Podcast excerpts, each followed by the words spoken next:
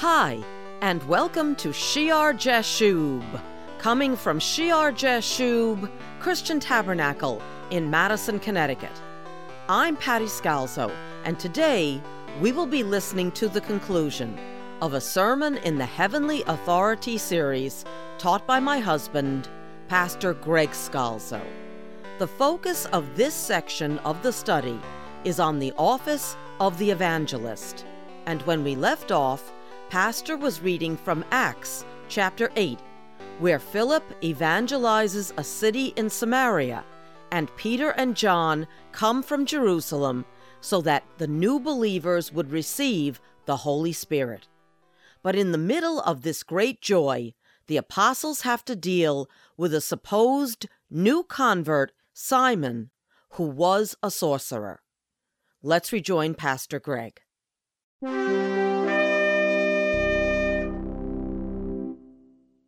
Everyone in the body has their function, right?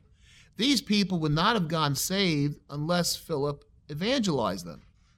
And now the apostles had to do their role. It was important for some reason that they come down there and they needed to lay hands upon the people.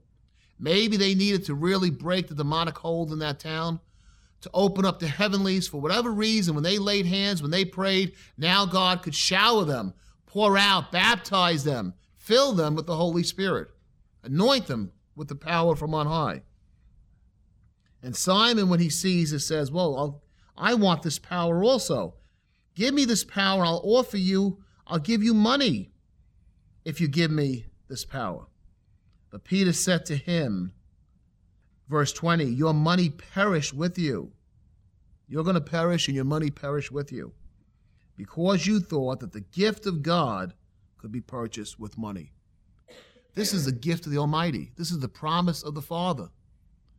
The gift of the Holy Spirit, the good gift to those who believe in Jesus Christ. And Simon is looking to buy it, to use it, then he can go to other towns maybe, right? And really amaze them. If they've been amazed already by his sorcery, now he could really amaze them. Your money perished with you because you thought that the gift of God could be purchased with money. You have neither, verse 21, part nor portion in this matter. They're not part of the ministry, they're not part of the church, they're not part of the evangelizing. For your heart, reason your heart is not right in the sight of God. Your money perished with you. You don't have any part in what we're doing, for your heart is not right in the sight of God. Repent therefore of this your wickedness, your wickedness, and pray God if perhaps, maybe it can't be, because it's bordering on what? Blasphemy of the Holy Spirit. And Peter's not sure. He said, and pray God if perhaps the thought of your heart may be forgiven you. For I see that you are poisoned by bitterness and bound by iniquity. You know, there is clearly the empowerment. You cannot read the book of Acts, and we've gone through so much of it, right, in this study of heavenly authority. There is clearly the empowerment, the anointing, the wonders, the gifts of the Spirit, the offices of the Spirit available to true believers whose Lord is the Lord Jesus Christ, to receive this gift from their Father, which Jesus receives from the Father and pours out upon them and some will shy away from the gifts of the Holy Spirit because of abuses. Some Christians don't even want to don't even want to speak about the gifts of the Holy Spirit or the offices of the Holy Spirit. But the Holy Spirit takes the faith and makes it alive. You see the reality of God when demons are cast out, when people are made whole, when lame people walk. The reality of what we proclaim is seen. The Holy Spirit makes the faith alive and we're not as orphans. I will not leave you as orphans, Jesus said. I will send another. And we receive the Holy Spirit. Greater works than these shall you do, Jesus said.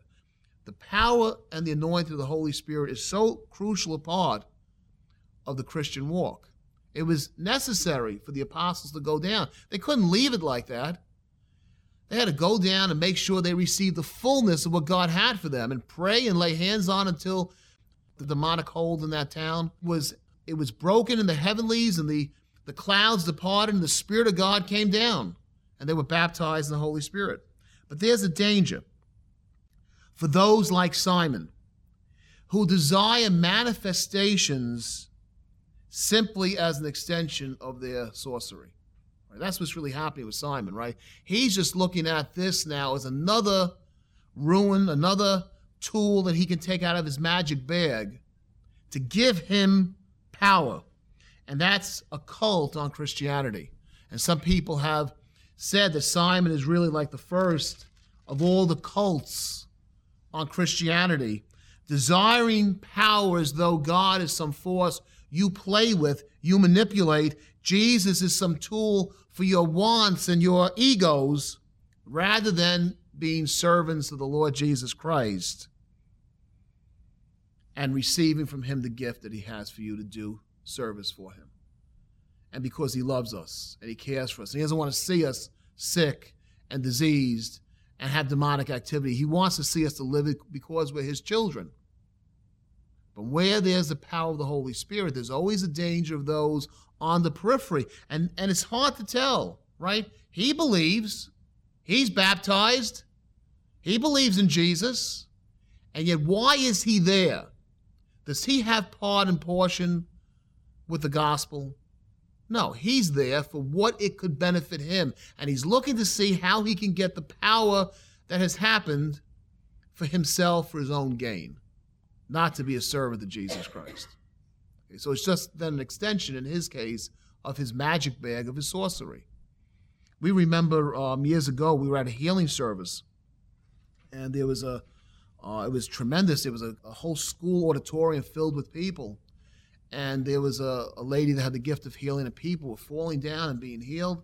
And we saw this one man in the back, and we knew who he was. We had met him.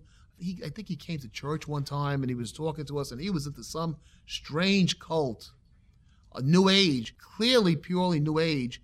And he was back then. He's there, and he's watching. So I went up to him. I said, uh, "I'm surprised to see you here because it was it was clearly a Christian healing service." He didn't like when I talked to him about the Lord and the purity of the Lord and all these extra cultic books he had. You can't bring them in. And they left and they walked out. And now I see him at this Christian service. And he said, Well, he said, there's light on this. And I see things happening. So he's amazed. Now, he's not listening to the gospel. He's not listening about repentance, forgiveness of sins. Only Jesus can do it. Only Jesus is holy. We have to die to ourselves and live to him. He's not listening to any of that. He sees people falling down and getting healed, and he's fascinated by it. That is a cultic aspect that can touch onto Christianity because it's hard to tell sometimes the true believers from the non believers who are just there to use it and to use God. And many times they are the ones, because of their focus on the miracles. And obviously, God gives the miracles. He wants us to have the miracles. But because the focus is on the miracles and not on the Lord, others who do receive the fullness of the gospel then want to shy away from the power that's legitimately in Jesus Christ because they see the abuse of these ones who are in the cultic fringe. Perhaps if you pray, the thought of your heart may be forgiven. He says in verse 22 you have to repent, therefore, of your wickedness. Your heart, verse 21, is not right in this matter. Verse 23, I see you are poisoned by bitterness, bound by iniquity. He's captive to sin. That's what's going on in Simon's heart. Jesus came to free us from our sins. Did he come to heal us physically? Yes, we have physical healing by the stripes of Jesus, but the most important thing, you could have a whole body and be headed toward hell. The most important thing is to be saved from our sins. And Simon doesn't want to get his heart right. Your heart is not right in the sight of God. You have wrong thoughts in your heart. There's wickedness in your heart. You're poisoned by bitterness. You're bound by iniquity. You're held captive, Peter says, by sin, bitterness, extreme wickedness, acridity, poison, violently bitter. There's something wrong deep down in the core, Simon. On the surface, you may look like a Christian, but the apostles, Peter sees right through it. You have no part in this. And God God knows the heart. In verse 24, Simon becomes afraid. Then Simon answered and said, Pray to the Lord for me, that none of the things which you have spoken may come upon me. But you don't hear any response there that Peter prayed for him. This is a bad sin. It's a terrible thing to play with the living God. It's a terrible thing to think we can play with the gifts of the Holy Spirit. This is a solemn, sacred thing. The Holy Spirit is not a person to be played with. Verse 25 So when they had testified and preached the word of the Lord, they returned to Jerusalem, the apostles Peter and John, preaching the gospel in many villages of the Samaritans. So now they too are preaching in the villages of the Samaritans. They're following, the apostles are following the lead of the deacon, Philip, who has now entered into this ministry of the evangelist.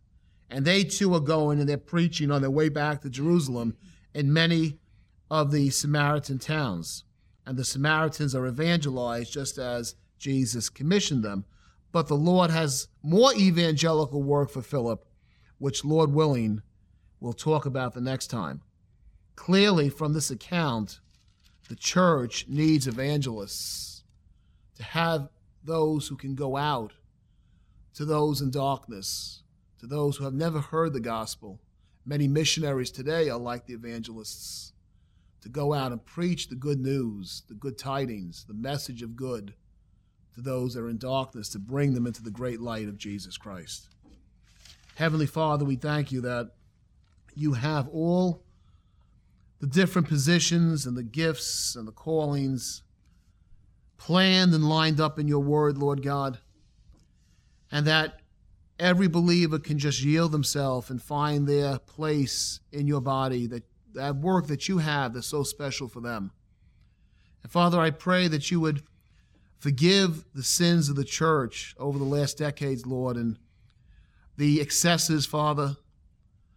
And forgive the church, Lord God, and just pour out your Spirit in a mighty way, Father, we pray, to give those signs and wonders that those gifts of speaking and evangelizing, that beautiful time when your spirit comes over a crowd, Lord God, and they become of one accord, listening. All of a sudden, the, their ears are open, their eyes can see, and they can hear and see Jesus Christ. And Father, help your body to evangelize as many as possible in these last days. In Jesus' name, amen and amen. On our website at shearjashub.org, you will find Pastor Greg's series on Christian marriage, available as a six audio CD set or digital download as our thank you gift for your donation to Shear Jashub Christian Tabernacle. And there is a link to Pastor's award winning book, The Nature and Power of Prayer, available on Amazon and BarnesandNoble.com. Besides the hundreds of radio programs on shearjashub.org, you will find a link to our Shear Jashub Christian Tabernacle YouTube channel. We live stream the Sunday message at 10:30 a.m. each week, and then the programs are left up on the channel for viewing at your convenience. You have access to free, in-depth Bible studies 24/7. And again, our website is shearjashub.org.